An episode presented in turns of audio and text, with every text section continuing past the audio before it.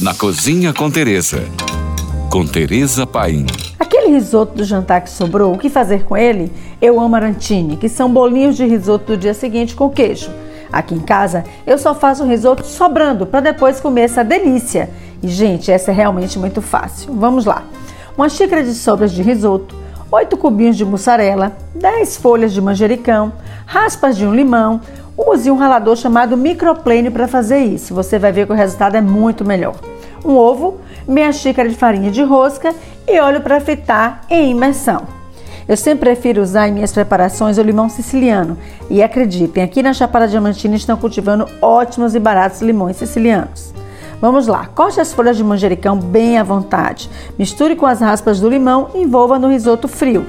Misture as claras e as gemas separadamente até ficar homogêneo. Faça as bolinhas com arroz, colocando um cumbio de queijo no meio. Amasse bem para ficar bem compacto.